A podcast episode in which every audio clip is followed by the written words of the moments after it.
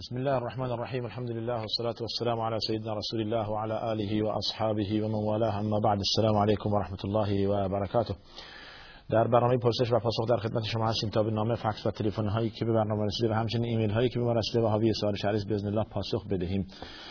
آدرس برنامه ما تلویزیون شارجه صندوق پستی 111 فکس 566 99 99 و تلفن پیامگیر ما. با پیش شماره شارژ 50 11 244 می باشد بیانم در رابطه با اینکه اگر کشورهای اسلامی با هم دیگر متحد می شدند و یک تاریخی موحد برای خودشون ایجاد می‌کردن کمان تاریخ هجری باشد یا بهتر نبود؟ پیشنهاد. این پیشنهاد پیشنهاد خیلی خوبیه ولی خب که به این عمل کنه. هر ایده و هر عقیده ای برای خودش یک آرمان یک شعار یک چیزی دارد که بیانگر این مطلب باشد که این مسلمان است یا مسیحی است یا فلان ایده یا عقیده دارد. زمانی که تاریخ هجری قرار داده شد برای مسلمان ها زمان حضرت عمر بود و این شخص وقتی که متوجه شدن برای هر نامه ای که میفرستند برای دواوین از از پایتخت اسلامی که مدینه بود به کشورهای دیگه معلوم نیست که حالا چه تاریخی یا زمانی که نامه می نوشتند فلان شخص از چه کسی طلب دارد چه تاریخی چه چه محرمی و چه دوشنبهی و چه عرض شود که روزی و باعث که سال بود برای مسلمین یک تاریخی انتخاب کردند که بعد از مشورت به این ختم شد تاریخ هجری باشد. شروع از از از هجرت پیامبر شروع کنند و این بسیار جالب بود. بعد از اینکه گفتند حالا یا اینکه تولد پیامبر رو در نظر بگیریم یا اینکه وفات پیامبر رو یا اینکه بعثت پیامبر رو و نهایتا بر این ختم شد که از هجرت پیامبر یک تاریخی برای مسلمین قرار دهند. جالب اینجاست که اگر تمام مسلمین به این تاریخ عمل می برای نسل های آینده هم خوب بود. متاسفانه نسل های کنونی خیلی ها هستن در خیلی از کشورها که نمی‌دونن اسم ماهای عربی و اسم ماهای هجری را بلد نیستن. یعنی این جای تاسف هست. شما اگر که بهشون بگید که ماه عربی از کدوم ماه سال عربی از کدوم ماه شروع میشه نمی‌دونن. و به کدوم ماه پایان میابد نمی‌دانند. و امروز ما چندم ماه عربی هستیم؟ نمی‌دانند. این جای تاسف سال عربی از محرم شروع میشه و با زیهجه به پایان می‌رسه.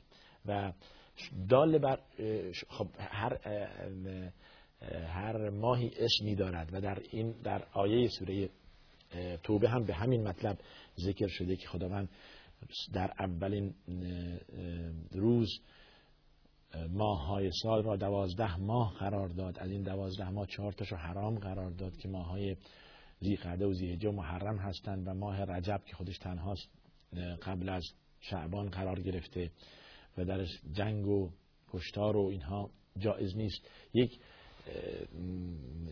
وقتی برای مسلمانان در نظر گرفته شد و با رؤیت هلال می شود ما عبادت را شروع کنیم و با رؤیت هلال به پایان برسانیم. برای رمضان مثلا که پیامبر میفرمایند با دیدن هلال شما روزه بگیرید و با با رؤیت هلال هم روز عید فطر قرار دهید با رؤیت هلال. اول ذی‌حجه است و دوم و سوم تا دهم که مشخص بشه کدوم روز روز عرفه است روز نهمه و کدوم روز روز دهمه. تمام اینها با رؤیت هلال هستش. آیه سوره بقره هم همینو میگه که ما اون را قرار دادیم برای بخت برای توقیت.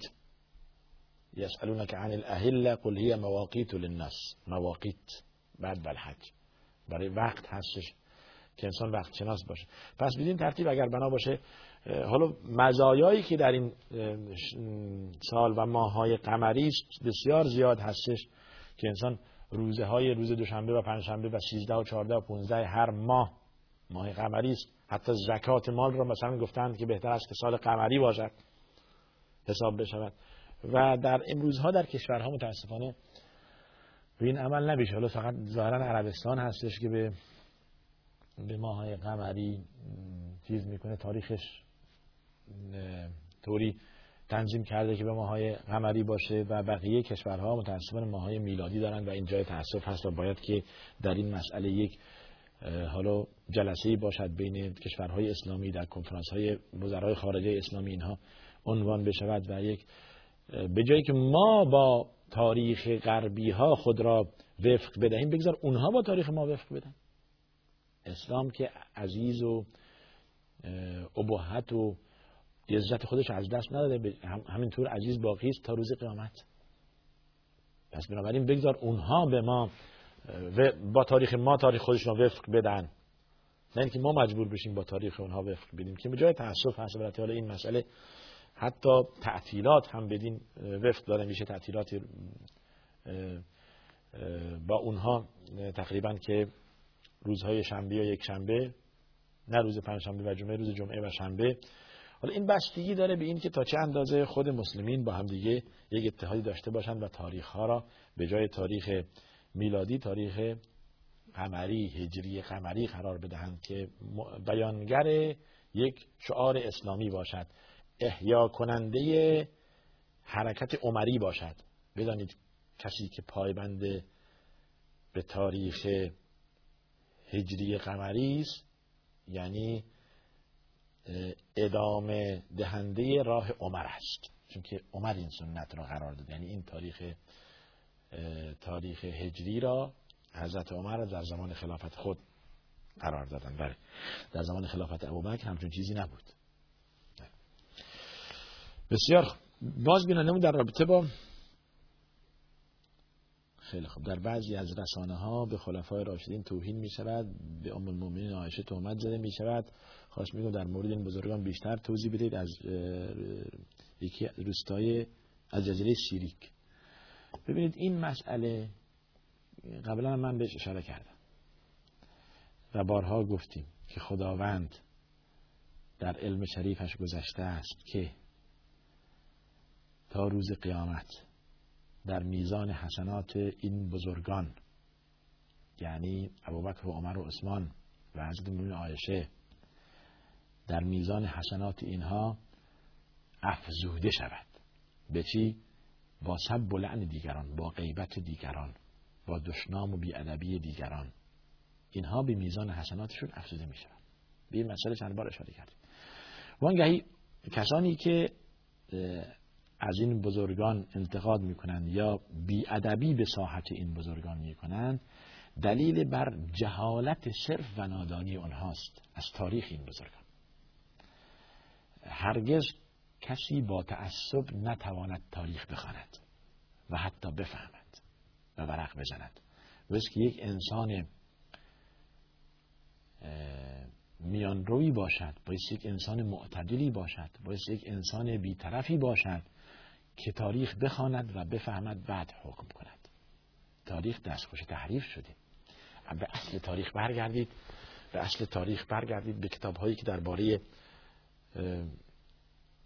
سیره پیامبر از اول تا زمان بعثت و بعد از آن رحلت و بعد از آن دوره بعد از پیامبر. دوره بعد از پیامبر رو خوب با دقت بخوانید بدون تعصب.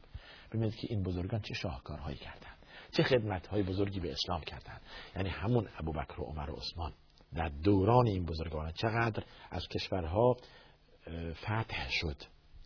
فتوحات اسلامی در زمان این سه خلیفه قرار گرفت. توجه فرمودید؟ تمام فتوحات اسلامی در زمان خلافت سه خلیفه ابوبکر و عمر و عثمان قرار گرفت. حالا این یک مسئله جداست که اسلام را متهم می‌کنند به این که با ضرب شمشیر پیروز شد و به زور مردم رو بادار به اسلام کرد و عمر حمله کرد به ایران و مسئله اعراب و فرس و اینها به وجود آمد. این یک مسئله جداست که کسانی که با دید باز به تاریخ نگاه می‌کنن می‌بینن که برعکس هست این وضعیت. در حقیقت آزادی به ایران آورده شد بعد از ظلم شاهان و پادشاهان و ستم آنها.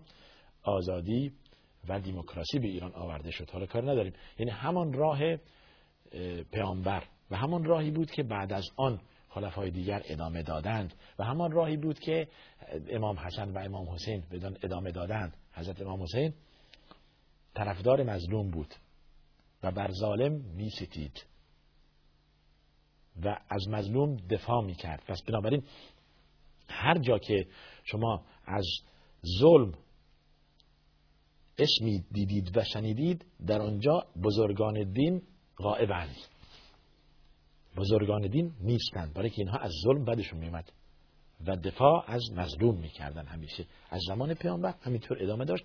آخه جریان شهادت امام حسین برای چی بود؟ دفاع از مظلوم. و ستیدن بر ظالم که وظیفه هر مسلمان است. دفاع از مظلوم. پس ای مسلمان این را بگویم. این در جلسه گذشته من کردم. اگر می‌خواهی عمری یا حسینی باشی از مظلوم دفاع کن. ظالم مباش. نتوان ظلم را با حسین جمع کرد. نتوان ظلم را با, با عمر جمع کرد. تضاد دارن به هم دیگه. امام حسین با ظلم تضاد دارد. امام حسین ضد ظلم. طرفدار مظلوم. عمر ضد ظلم. طرفدار مظلوم. پس اینها را شما باید تاریخ را با دقت بخوانید. با دقت بخوانید بعد به این مسئله بعد حکم کنید حالا برمیگردیم به اصل مطلب. اینه که حالا در رسانه ها امروز متاسفانه اگر رسانه ها زیاد شدن در جاهای دیگی در کشورهای غربی مقر گرفتن و از اسلام از رسالت پیامبر از خدا و رسول خدا تمسخر می کنند استهزا می کنند از خلافت خلفای راشدین از دوران حکم اینها انتقاد می کنند و بعضی ها استهزا می کنند این چیزی از شخصیت آنها و بزرگی آنها چیزی از آن کاسته نمی شود بلکه عرض کردم هرچی به اینها انتقاد بشود و هرچی به آنها به اینها سب بلند شود به بزرگی و عظمت و در میزان حسنات آنها در روز قیامت بیشتر می شود یعنی روز قیامت ابوبکر و عمر و عثمان میزان حسنات که از هم دیگه سنگین تره سنگین تره از کجا می‌گیرند اینها؟ از کسانی که به آنها ظلم و ستم کرده اند سب بلند کرده اند از حسنات آنها گرفته می شود و به حسنات آنها افزوده می شود و از سیئات آنها اگر سیئات آنها هم خیلی کم است. ما نمیگیم اینها معصومن. معصوم نیستن. سیئاتی دارن.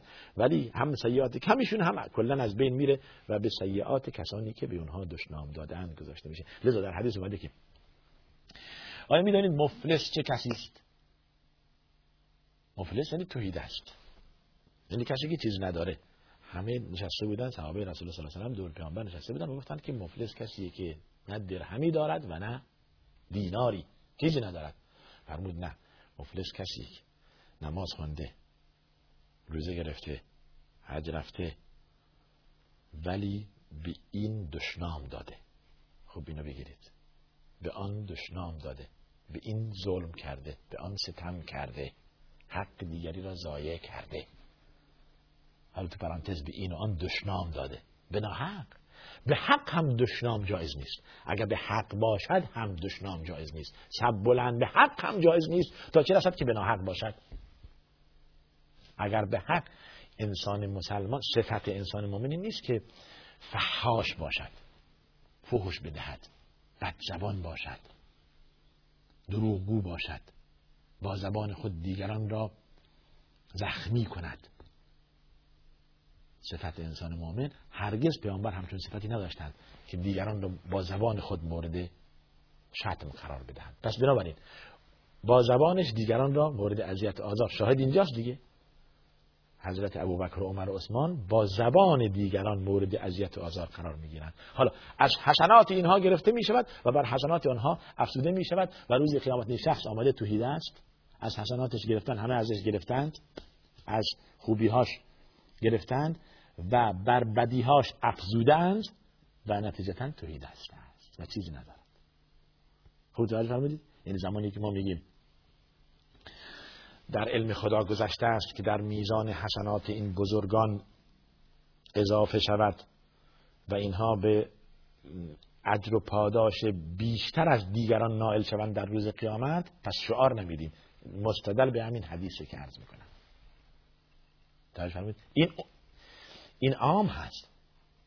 این حکم عمومی است. یعنی روز قیامت کسانی که دشنام داده شدند از طرف دیگران به ناحق بهشون ظلم شده بهشون ستم شده اموالشون به ناحق خوردند و به ناحق بهشون تهمت زده شده به ناحق ازشون غیبت شده در روز قیامت حقوقی از آنها گرفته می شود و از از از از, از ظالمین و از کسانی که دشنام می‌دادند و و بر میزان حسنات مظلومین گذاشته میشه. این یک مسئله عمومی است. اما اینکه حالا خصوصا در رابطه با این مسئله دو سه بزرگوار ابوبکر و عمر و عثمان و کل صحابه که انتقاد بشن و بهشون دشنام و ادبی در ساعتشون بشه پس به میزان حسناتشون افزوده میشه. این شاهد خلاصه حالا ام المؤمنین عایشه ببینید این یک بزرگواری است که تاریخ دربارش آیه دربارش اومده. آیه سوره یا از 11 آیه 11 سوره نور تا آیه 20 حالا 5 26 کلا در رابطه با براعت ساحت این بزرگوار هست که مادر تمام مؤمنین است. حضرت عایشه مادر ابوبکر و عمر دختر ابوبکر است. برای اون طرف مادر ابوبکر هم می‌تونه بشه. دختر ابوبکر ولی دختر ابوبکر نسبی ولی مادر ابوبکر از لحاظ قانون شرعی. چون که ام المؤمنینه مادر عمر مادر عثمان مادر علی مادر حسن مادر حسین مادر تمام مسلمینه. زمانی که شما ام المؤمنین را دشنام می‌دهید و زیر سوال می‌برید بدانید که به ساحت بزرگان و آل بیت هم توهین کرده اید. توجه فرمودید؟ پس این مسئله و عرض کردم کل جریان بعد از پیامبر را باید با دقت بررسی کرد. این جریان تاریخ و اتفاقاتی که بعد از رحلت پیامبر افتاده باید با دقت بررسی کرد و با با یک با یک دید محاید یعنی بیطرف. بینها نگریست و تاریخ را اینطور خواند. اگر اینطور تاریخ خواندید تاریخ را می‌فهمید و یاد می‌گیرید. ولی اگر از اول قشنگ مثل اینه که شما در مسئله انتماعتون به یک حزب به یک گروه. زمانی که حزب مخالف خود را می‌بینید خود به خود از اعضای حزب بدت میاد. حالا که خیلی انسان های خوبی در آن حزب باشن. تیم فوتبال. که امروزا خیلی مد هست. یک تیم یک تیم ورزشی. خیلی افرادهای با وقار و خوبم هستش که توی این تیم بازی می‌کنه و فوتبالیست خیلی خوبی است به من مثال. یا بازیگر خیلی خوبی است حالا ورزشکار خیلی خوبی یا فوتبال باشه یا والیبال یا ورزش دیگه باشه. ولی چون که شما از اول به خود تلقین کردید که طرفدار فلان باشگاه و طرفدار فلان تیم هستید خود به خود از اینها بدت میاد. خواه یا نخواه. حالا برای که این شخص هیچ تقصیر هم نداره گناهی هم نداره و بازیکن خیلی خوب خیلی با اخلاق و معدب و محترم هستش. ولی چون که شما از اول این حکم را بر خود کردید که انتماع شما بر فلان تیم باشد تولا و تبرع شما که شرعا هم اشکال داره این مسئله. بر فلان تیم باشد فلان باشگاه باشد دیگه از باشگاه دیگه براتون مرتب انتقاد می‌کنین هم ادارش خوب نیست و مدیر مربیش به درد نمی‌خوره و بد اخلاقا اینطور کرده اینطور پس بنابراین باید که تاریخ را با دیدی باز و محاید و بیطرف نگاه کرد و خوند و خوب فهمید و دیگه حکم کرد. بله. بسیار خوب. خیلی خوب.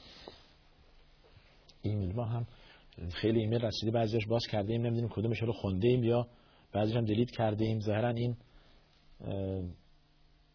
بینندمون در رابطه با ام تقوا از آمریکا نوشتن که برنامه شما بعض وقتا سر جای خودش نبوده. عرض کردیم این مدتی است که برنامه از جای خودش تغییر کرد از از شبکه اول به شبکه دوم شارجه رفتش بعدم از شبکه دوم به جای اول وقت خود برگشت شبکه اول برگشت و این مسئله دیگه تقریبا الان دیگه منتفی شده و وقت برنامه همون وقت اولی است. کما اینکه در بعض در یکی از ساله یکی از بینندمون که میاد حالا اینجا چون که جاش هستش ما بهش اشاره کنیم میگه شماره تلفن شما قدیمی است لطفا کدوم زنگ بزنیم با این شماره با اون شماره.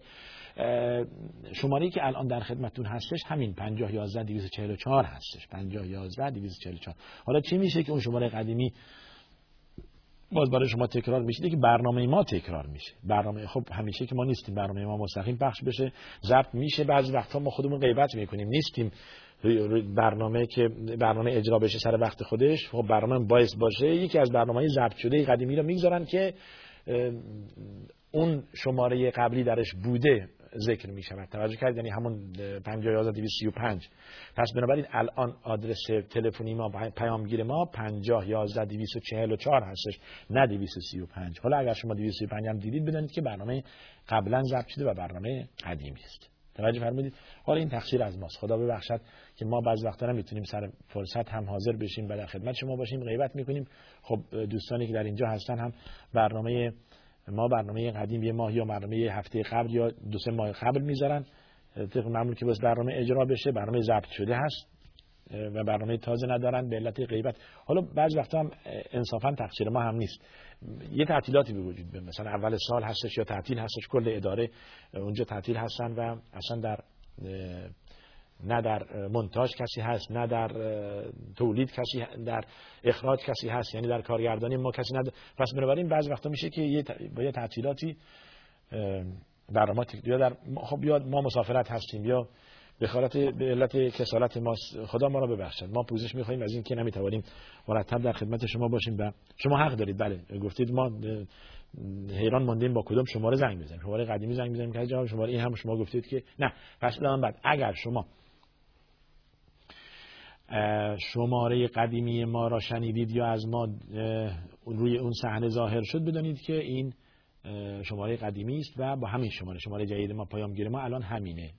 با پیش شماره شال یعنی دو صفر نهصد هفتاد یک پنجاه یازده دویست و چهل و بله.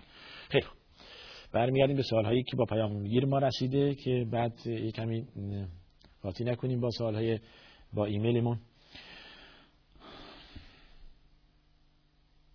در بعضی از روستاها همه خانم ها لباس های گشاد و پولکی می پوشند از اسلام هیچی نمی‌دونن دور هم جمع میشن قلیون می‌کشند و بعض وقتا هم گوسفند می‌برن سر امامزاده و اونجا سر می‌برن. حالا این یک باز هم دور از فرهنگ اسلامی دور از فرهنگ اسلامی زمانی که انسان موند ارز کردیم یک چیزی باعث جانشین این فرهنگ و این عادات و این رسوم بشود. زمانی که من از اسلام چیزی بلد نیستم از قرآن چیزی بلد نیستم از حدیث پیامبر بلد نیستم. خود به خود بالاخره باعث چیز جایگزین این آداب و رسوم بشود. حالا چی می شود دیگه جا بازه. یعنی قشنگ مثل یک نفری که خودش رو واکسینه نکرده در معرض تمام امراض و میکروب ها و باکتری ها و امراض معدی و واگیر قرار می‌گیره. توجه یعنی منی که از اسلام هیچی بلد نیستم هر زمان یه چیزی از آین بودایی. مسیحی یهودی زرتشتی. آه این خیلی چیز خوبیه درسته. خب از اونجا هم هیچ بک‌گراند هیچ خلفیه هیچ چیز در رابطه با اسلام بلد نیستم. در رابطه آین زرتشتی خودم آقا گفتار نیک پندار نیک کرد خیلی چیز خوبی. خب چون که از اسلام بلد نیستم میگم چیز خوبی. در حالی که اسلام خیلی خیلی از این وسیع‌تر در رابطه با این مسئله میگه. از پندار نیک گفتار نیک کردار. خیلی وسیع‌تر از این میگه یا یا رسول کلوم الطیبات و عمل صالح اعمال شایسته. همیشه در در جریان 24 ساعته شما داره بهتون گوش زد می‌کنه. مواظب باش. به کسی ستم نکنی. حق کسی رو نخوری. نلغزی. دروغ نگی. کلاهبرداری نکنی. مسلمان باش. راست باش. درست باش. نفاق حرام هست. راستگوب پس بنابراین یه چیزی که در اسلام حتی کوچکترین آداب زندگی رو هم به ما یاد داده ولی اگر بخوانیم ولی اگر دنبال هم برویم.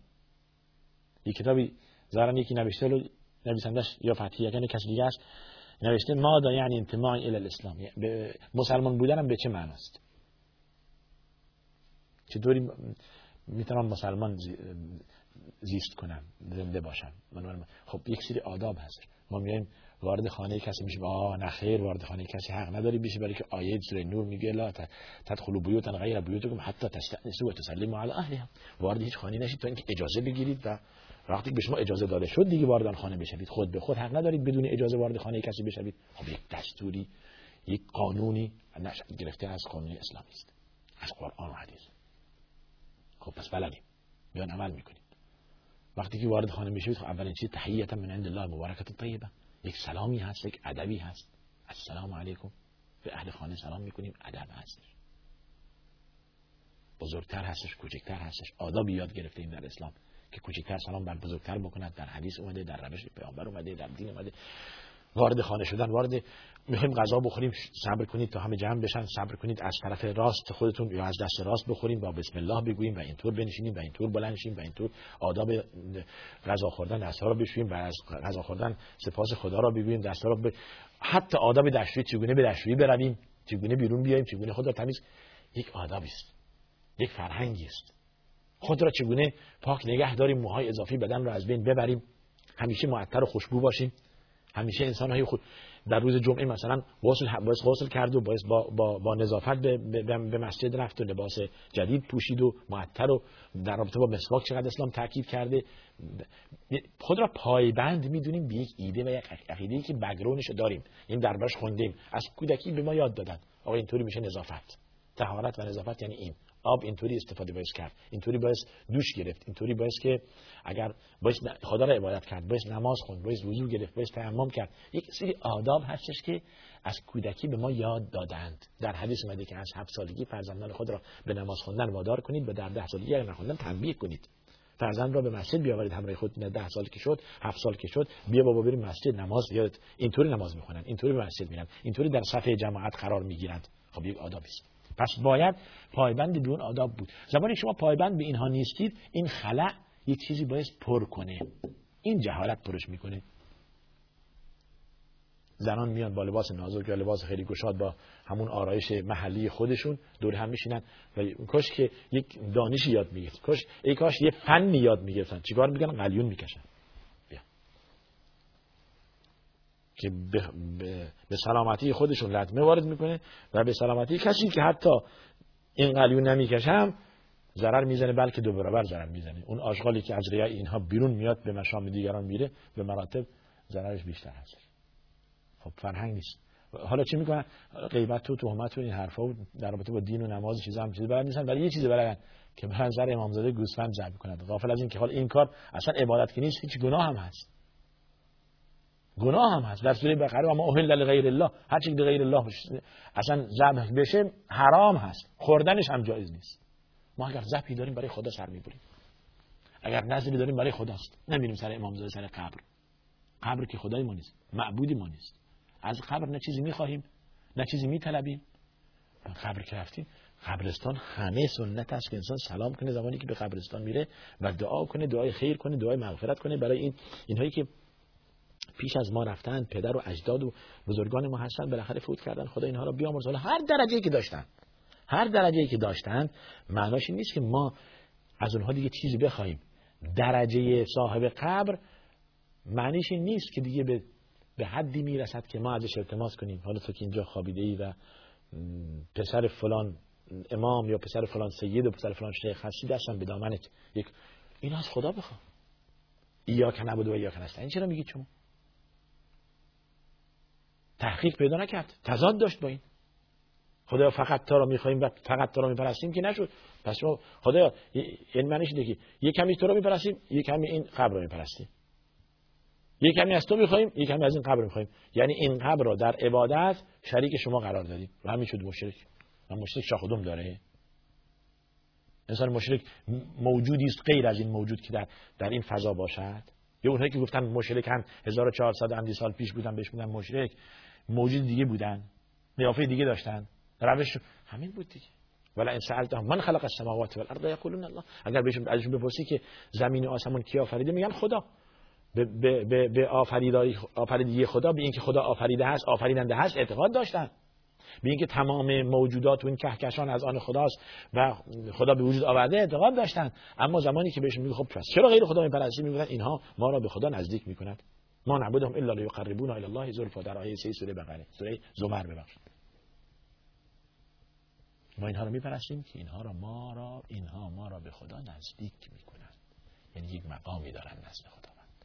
حالا اینها ما را به خدا نزدیک می‌کنن از لحاظ فیزیکی قبر باشد یا سنگ باشد یا چوب باشد یا درخت باشد همه میشه یکی. در حکم خدا اینه که کسی خدا در حدیث قدسی کسی که در عبادتش برای من شریکی قائل شد من خودش و عبادتش را رها نمی‌خوام. خود و عبادت اصلا مورد قبول واقع نمیشه. رد میشه. این شرکی است که در 1400 و اندی سال پیش بود و امروزها در جاهلیت امروزها داره تکرار میشه. پس بنابراین یه وقت میشه که انسان کارهای شرکی انجام میده ولی خودش بلد نیست. لذا دعای پیامبر همین بود. خدایا من به تو پناه می‌برم که به تو شرک بیاورم. از روی دانایی و دانستن. و طلب استغفار می‌کنم. اگر یا اینکه از روی دانستن به تو شرک بیارم پناه می‌برم و استغفار می‌کنم به تو اگر از روی نادانی و ندانستن به تو شرکی آوردم. خیلی مهمه که شما خود را از شرک و اون چی که حول و حوش شرک هستش دوری بگیرید و خود را حول و حوش این نبینید. نه اونها حول و حوش شما باشند نه شما حول و حوش شرک. پس تمام مسائل تمام رسالت پیامبرا که آمده و روش تأکید شده و پیامبرانی که از زمان آدم تا خاتم یک بحث داشتن و یک مطلب داشتن و یک رسالت داشتن و یک پیام داشتن این یک پیامشون چی بود؟ آقا از شرک دور باشید ای ملت ای ملت شما رو بر حذر میداریم از چی؟ از شرک همه اینو گفتن همه اینو گفتن. نماز و روزه و حج و نمی‌دونم کارهای خوب و عمل صالح و این چیزها دیگه بعد از اومده. تمام از اول از زمان آدم تا خاتم یک حرف داشتن. ای ملت ما اومدیم که شما را از شرک بر حذر داریم. خیلی جالب اینجاست که انسان بفهمه که تمام انبیا حالا عددشون یا اسمشون که 25 تا دو قرآن اومده و هرچی هم که نیومده هزار تا دو هزار تا ده هزار تا صد هزار پیامبر بود یا هرچی بوده که خدا می‌داند تعدادشون چند بوده. در یک مسئله با هم یکی بودن در دعوت به توحید به پرستی و مبارزه با شرک. ممکنه در عبادت نمازشون با نماز ما فرق می‌کرده. روزه اونها با روزه ما فرق می‌کرده. عرض در کارهای عبادت دیگر با هم دیگه کم و بیش فرق داشتیم. اگرچه هم اسمش همون بود اگرچه هم نماز همون نماز بود.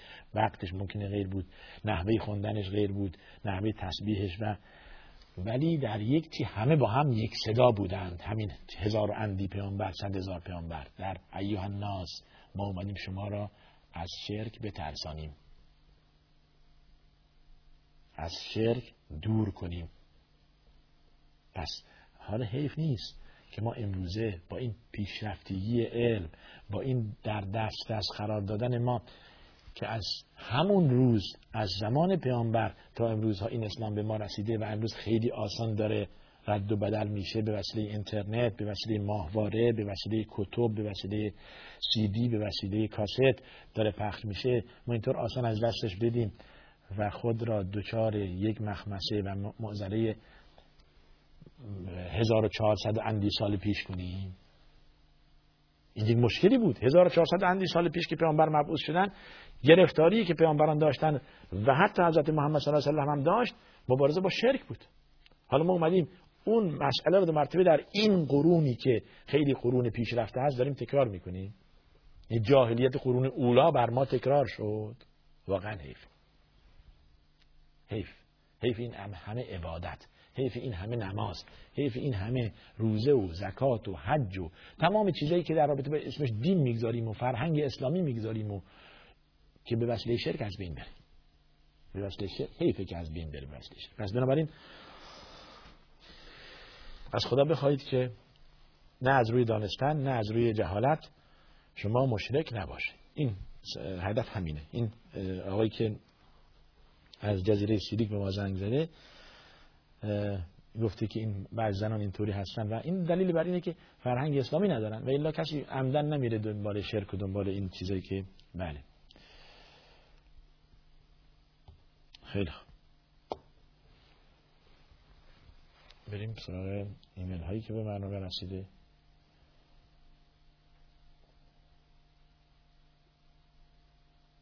آه. بینندمون از آمریکا از نیویورک نامه نوشتن بعد از سلام و احوال پرسی نوشته که من به زبان انگلیسی نوشته. دیگه توی این سال مسلمان ها مسلمان های دنیا چند تا اید داشتن. یک ایدیش چهارشنبه بود. یکیشون پنجشنبه بود یکیش هم جمعه بود. میگه پلیز تل می میگه بگید به من که کدوم یک از اینها بهتره کدوم یک کدوم اید صحیح تره حالا در حالی که بله. این مسئله بحثش هم شد حتی در اون روزها حتی در این در رسانه ها در وقت خودش به این مسئله پرداختن رسانه ها که متاسفانه ما در تاریخ در رؤیت هلال ممکنه دقتی نشود و این چیزی که حالا مسئله بعضی از علمای شهر و اونهایی که ستاره شناسان یا علم فلک دارند یه کمی با هم دیگه تضاد داشتن که گفتن امکان نداره اون روز اول ماه بوده باشه. ولی یک چیز من بگم. ببینید یک حدیثی هست ما باز پایبند بهش باشیم.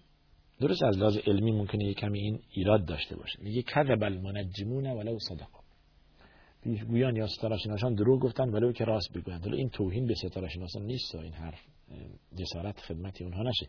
ولی منظور اینه که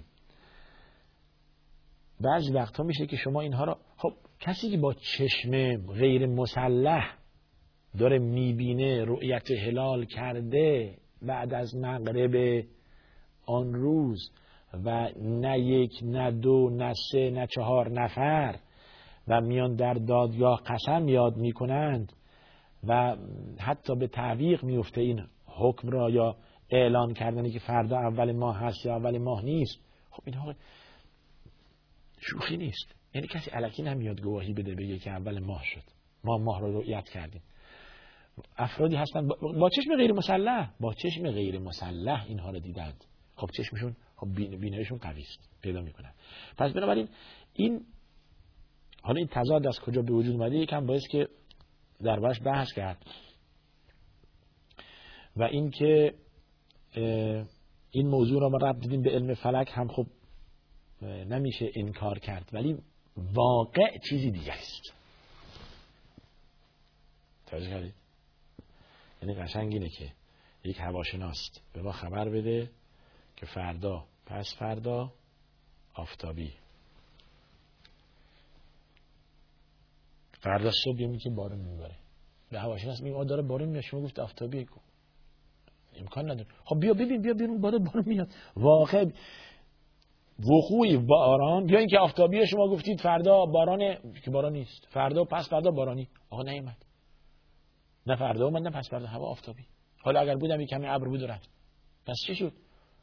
بنا باشید باران. خب نیومد. تو علم شما در حساب و ستاره شناسی شما در علم فلک شما گفتید فردا باران میاد یا فردا است. ولی الان برعکسش هست. حالا واقع چیز دیگری است بفرمایید کجا باران تمام جاها آفتابی است. یا کجا جا آفتابی است همه جا باران. پس بنابراین باید انسان واقع بینانه باشد. زمانی که هلال رؤیت شد و نشان داده شد که این هلال هست و دیدند دیگه موردی نداریم ما بگیم که ما حساب کردیم. با حسابی که ما خرد و ریزش تجزیه و تحلیلش کردیم امکان نداره که امروز اول مثلا زیهجه باشه یا اول رمضان باشه یا اول شوال باشه. خب تجزیه و تحلیل شما به جای خودش واقع که چیزی هست به جای خودش. پس بنابراین اونهایی که اعلام می‌کنند اول فلان ماه هستش با رؤیت هلال اعلام می‌کنند و می‌بینند.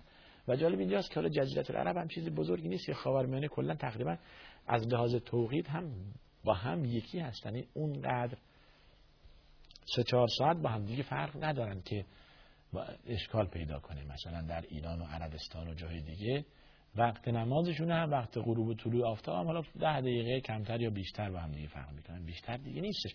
پس بنابراین باعث که رؤیت هلالش هم تقریبا با هم دیگه موحد. لاقل تو خاورمیانه موحد باشه. حالا اونجا خاور دور یا اون مغرب اقصا اونجا یک روز بعد یا یک روز زودتر یا اون طرف های دیگه هر شب بیت المقدس و شام اون طرف ها خب یکم دور توقیتش هم با هم فرق می‌کنه.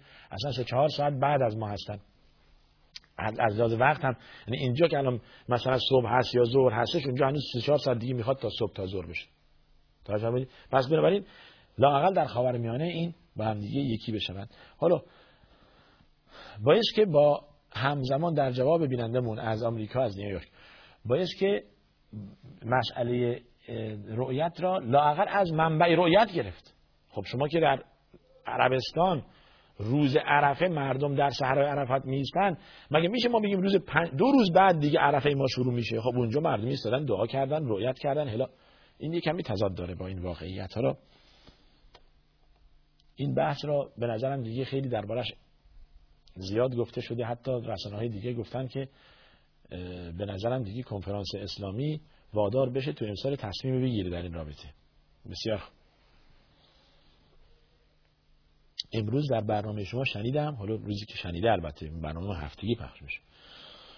که می‌گویید بعد از خواندن سوره فاتحه دیگر سوره واجب نیست. آیا در نمازهای مغرب و صبح هم همینطور است؟ ببینید عرض می‌کنم. اولا سوره بعد از سوره فاتحه در هیچ نمازی واجب نیست. خوب بگیرید اینا رو. واجب فرق بین واجب و سنت را. تنها سوره ای که واجب است در نمازها خونده بشود سوره فاتحه است. این و هیچ سوره بعد از سوره فاتحه دیگه واجب نیست. حالا می‌بینیم سنت هست. کجا؟ در دو رکعت اول. مثلا نمازهای چهار رکعتی که شامل نماز ظهر و عصر و عشا بشه در دو رکعت اولش سنته که بعد از تلاوت سوره فاتحه این سوره دیگه هم خونده میشه. حالا اگر قصار سور بود. یا قسمتی از سوره های بلند بود. یا یک آیه بود حتی. یا حتی یک آیه باشه. سنته که یک آیه یا یک قسمتی از قرآن تلاوت بشود بعد از سوره فاتحه در دو رکعت اول نمازهای چهار رکعتی حالا ببینید شما سوال کرده در دو رکعت دومش دیگه اصلا تا بلد دالین تا آخر سوره فاتحه کافی است. یعنی در رکعت سوم و چهارم نمازهای چهار رکعتی و نمازهای سه رکعتی که نماز مغرب باشد به, سوره فات... به خوندن سوره فاتحه ما بسنده می‌کنیم اکتفا می‌کنیم. تمام شد. سوره فاتحه که خونده شد دیگه سوره بعد از سوره فاتحه در دو رکعت آخر این رکعت سوم و چهارم در نمازهای چهار رکعتی و رکعت سوم در نماز مغرب. دیگه سوره بعد از سوره فاتحه نیست. تا ولم دالیم میگیم کنیم. میمونه نماز صبح نماز صبح دو رکعت. پس بنابراین چون که نماز صبح دو رکعت هستش در همون دو رکعت بعد از سوره فاتحه هم سنت است که ما سوره ای بخوانیم و باز هم سنت است که سوره طولانی باشد. یه ترتیب سوره خواندن در نمازها چنین است. نماز صبح سوره های طولانی بعد از سوره فاتحه نمازهای ظهر و عصر در دو رکعت اول سوره های متوسط در نمازهای ظهر و عصر و نمازهای عشا در دو رکعت اول و سوره های کوتاه در دو رکعت اول نماز مغرب. این سنت است. باز بهتر است که رکعت اول طولانی تر از رکعت دوم باشد. یا بدین معنا که رکعت دوم کوتاهتر از رکعت اول باشد. یعنی سوره ای که خوانده می شود توجه کردید؟ به این ترتیب. بستگی دارد به جماعتی که پشت سر شما نماز می‌خوانند. اگر بنا بود اون جماعت اهل حالا مسجد هستند اونها موافقند که شما طولانی بخوانید طولانی بخوانید. و الا اگر از اونها مشورت بشود اونها گفتن نماز کوتاه بخوانید شما نمازتون کوتاه باشد بی زحمت. همون چه اتفاقی برای معاذ جبل افتاد که شکایتش کردن خدمت پیامبر. پیامبر فرمود مگه تو فتنه بندازی معاذ؟ مرد پشت سر پیرمرد هست کودک هست کسانی کاردارن هست. نمی‌تونن که شما سوره بقره آل عمران بخونید مردم بیکار و شمس ها بخونید سبح اسم ربک الاعلی بخونید سوره های متوسط بخونید. بله این بستگی دارد به عشرت وضعیت جماعتی که یا مسجد شما تو بازاره. اونایی که برن پشت سر شما نماز بخونن بازاری ان آقا می‌خوان نماز فرض رو بخونن سنت دیگه اونجا بخونن تو فروشگاهشون. تو مشتری دارن. پس شما شروع نکنید سوره بقره بخونید براشون. قصار سور بخوان هم به قول خودتون نماز بازاری بخوان براشون. ولی صحیح بخوان سنت اینه که صحیح بخوانید کلمات را صحیح تلفظ کنید. ببینید در رابطه یکی از پیش نمازهای نماز جماعت هم به ما یک سوالی دادن که از موتورسیکلت افتاده و نمی‌دونم حالا پاش زخمی است پیش نماز هست چگونه نماز بخوان کسی دیگه به شما نماز بخونه پیش نماز بشه قرائت خوبی داره. حالا اگر نشد هم شما هم کیفیت که می‌تونید نماز بخونید در هفته بعد ان ما بیشتر به این مسئله هم خواهیم پرداخت. پس حالا در رابطه با روزه تاسوعا و عاشورا هم یک سوالی اومده. دارن اشاره می‌کنم وقت تمام یه لحظه من بگم چون که ممکنه دیگه در تاسوعا و عاشورا سنت است که انسان روزه باشه. در حدیث اومده که گناه یک سال آمرزده می شود و روز نهم و دهم سنت هست و اگر روز نهم نتوانستید شما دهم و یازدهم یعنی یکی از اینها باشد. یا نهم و دهم باشد یا دهم و یازدهم سنت هست. حالا چرا دهم خودش تنها نباشه؟ برای که مطابقت نکنه با کیفیت عبادت اهل کتاب. این عرض کردیم که بازم مسئله روزه روز تاسوع و عاشورا هیچ ربطی به شهادت امام حسین نداره. قبل از این بوده زمانی که پیامبر وارد مدینه شده این بوده و این سنت مرتبه بوده و ادامه داشته. حالا اینو بذارید برای در جلسه آینده هم به این مسئله اشاره خواهیم کرد. من اینجا رو تا اینجا خط می‌کشم که بدونم تا اینجا جواب دادم و چند تا ایمیل هم مونده متاسفانه نتونستیم جواب بدیم. خیلی خوب. نهایتا آدرس برنامه ما تلویزیون شارجه صندوق پستی 111 فکس 566 99 99 و تلفن پیامگیر ما با پیش شماره شارجه 50 11 244 تکرار می‌کنم. 50 11 244 یعنی 20971 6 50 11 244 این تلفن پیامگیر جدید ماست اگر که یک وقت تو برنامه ذکر شد غیر از این بدونید که برنامه قدیمی است یا تکراری است. و ایمیل ما هم یا ایمیل ما و آدرس الکترونی ما هم pp@sharjatv.ae هستش. تا دیدار دیگر شما را به خدا میسپارم. آخر دعوانا الحمدلله رب العالمین. صلی الله وسلم علی سیدنا محمد و علی آله و صحبه اجمعین.